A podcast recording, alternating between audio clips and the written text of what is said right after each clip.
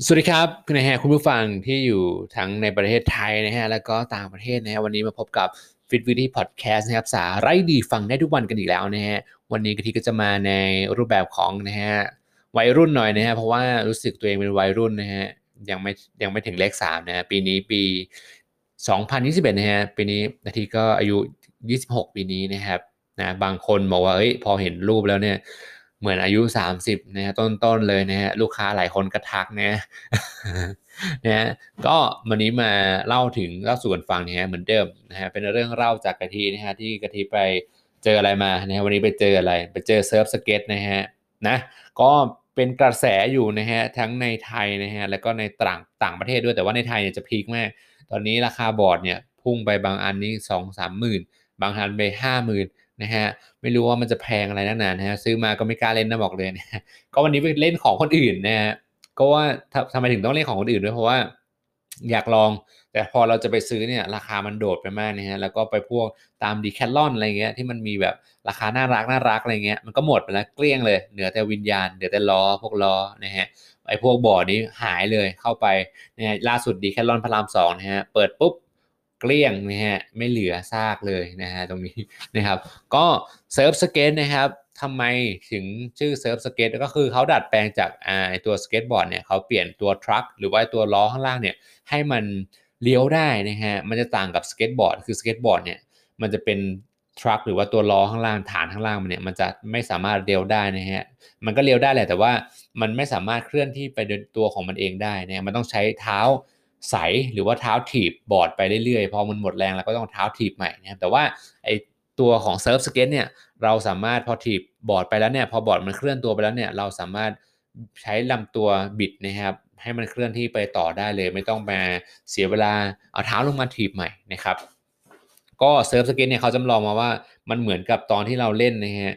บนคลื่นนะครับบน surf นะไปเล่นกระดานโต้คลื่นเลยนะฮะจะมีทั้งบอร์ดสั้นบอร์ดยาวนะฮะแต่ว่าส่วนมากที่เราเล่นกันเนี่ยจะเป็น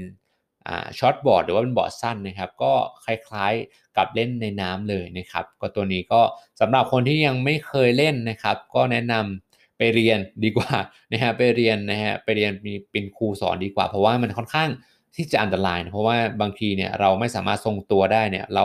ผิดจังหวะนึงเนี่ยมันสามารถล้มได้เลยนะครับกะทีนี่บอกเลยว่าเราคิดว่าเราแน่ไงใช่ไหมออกกำลังกายมาเฮ้ยเราแข็งแรงเว้ยเราน่าจะรอดนะฮะปรากฏว่าแปลวนะฮะตกมาล้มทุกรอบเลยนะฮะต้องระวังให้ดีนะนะครับต้องมีอุปกรณ์เซฟตี้หมวกกันน็อกสนับมือนะครับกันมือลงมาสนับศอกสนับเข่านะฮะมีให้ครบ นะฮะแล้วเราจะได้เล่นอย่างมั่นใจนะครับส่วนวันนี้เนี่ยกะทิไปเล่นมาประมาณแอบเล่นมาประมาณห้าหกวันแล้ว รู้สึกว่าเออมันพอเล่นได้แล้วมันสนุกมากเลยมันเหมือนแบบอยู่บน feel แบบเหมือนอยู่บนคลื่นอะโอ้มันใช้นะฮะแกนกลางลำตัวค่อนข้างเยอะมากนะครับใช้ขาเยอะมากเพราะว่าเราต้องปั๊มนะฮะไอ้ถ้าเกิดว่าคนที่ฟังอยู่เนี่ยอยากจะรู้ว่าคำว่า pump track เนี่ยคืออะไรนะครับปั๊มแบบนะฮะ pump track pump อะไรเงี้ยไม่รู้ว่าพูดถูกไหมนะนะฮะก็ลองไป search YouTube ดูนะฮะกะทิก็ ก่อนเล่นเนี่ยไม่รู้อีโหน่อีเหน่เลยก็อยากลองไงห้าวไงไปไปเล่นเองเลยแบบไม่ต้องเปิดนะคิดว่าเราแน่สรุปไม่เล่นไม่ได้นะฮะเมื่อต้องแบบมีครูคอยสอนมีครูคอยไกด์เนี่ยพอมีคนอื่นทำให้ดูแล้วเนี่ยมันก็จะเล่นง่ายขึ้นเยอะเลยนะครับพอกะทิแบบไม่ไหวแล้วเล่นเองไม่เป็นเลย มันจับจุดไม่ได้สักทีเนี่ยก็เปิดเลยเทรนนิ่งเลยนะฮะว่าเล่น beginner เล่นแบบไหนเข้าโค้งเข้าแบบไหน เลี้ยวซ้ายเลี้ยวขวายังไงนะครับทำมือแบบไหนทำไหลแบบไหนเปิดองศาแบบไหนเนี่ยรายละเอียดมันเยอะมากแล้วถ้าเกิดว่าคุณผู้ฟังเนี่ยได้มีโอกาสเล่นเนี่ยบอกเลยว่าจะติดใจติดงอมแงมเลยนะฮะกะทิก็ขอยืมบอร์ดเขาเนี่ยไปเล่นทุกวันเลยนะฮะบอร์ดของกะทิที่เล่นเนี่ยก็ไม่ใช่ใครที่ไหนนะฮะเป็นบอร์ดของคุณแม่ของแฟนเองนะฮะเพราะว่าเขา in trend มากนะครับแต่ว่าซื้อไว้แต่ก็ไม่ค่อยได้เล่นเนาะกะทิก็เลยแบบหลอยเลยขโมยเลยขโมยมาเล่นเลยนะฮะตรงนี้นะ ก็ เซิร์ฟสเก็ตนะครับก็สามารถเป็นการเล่นแบบฝึกแบบแกนกลางลำตัวได้ ฝึก balancing นะครับการ balance ของร่างกายได้นะครับบางคนเล่นแรกๆอาจจะปวดหลังเมื่อยขาเมื่อยน่องเพราะว่าอะไรเพราะว่ามันใช้มันเราเหมือนเราย่อตลอดเวลานะครับเมื่อเราย่อตลอดเวลาเนี่ยร่างกายจะเกิดอาการแบบการเกรงอยู่แล้วนะเกรงแบบย่อคือแบบเกรงแบบไอโซเมติกนะครับก็จะได้ส่วนส่วนของช่วงล่างหลักๆ เลยคือขานั่นเองนะฮะขาจะแข็งมากนะฮะ แล้วก็ของแกนกลางลำตัวนะครับ เพราะว่าอันเนี้ยถ้าเกิดว่าเราไม่ได้ใช้แกนกลางลำตัวช่วยในการโมเมนตัมบิดซ้ายบิดขวาปั๊มเนี่ยมันก็จะเคลื่อนที่ได้ไม่ดีนะครับ มันก็จะหมดแรงส่งนั่นเองนะฮะ ก็รายหลักๆเลยเนี่ยขากับแกนกลางลำตัว พอกะทิเล่นเสร็จแล้วเนี่ยโอ้เชื่อไหมครับคุณผู้ฟังเหนื่อยมากเหงื่อมาจากไหนไม่รู้นะฮะเล่นเพราะว่าเราใช้การเกร็งการหมุนการ control นะครับไอ้บอร์ดสเก็ตเซิร์ฟสเก็ตเนี่ยมันแบบโอ้โห สนุกจริงๆนะครับ สนุกแล้วก็เหนื่อยด้วย ติดใจนะฮะก็มันบอกไม่ถูกอะเหมือนเราขี่จักรยานเป็นครั้งแรกอะ feel ความรู้สึกเป็นอย่างนั้นนะคือแบบเฮ้ยมันเจ๋งอะจักรยานสองล้ออะเมื่อก่อนเราเล่นสี่ล้ออะแต่พอมาสองล้อได้มันเอ้ย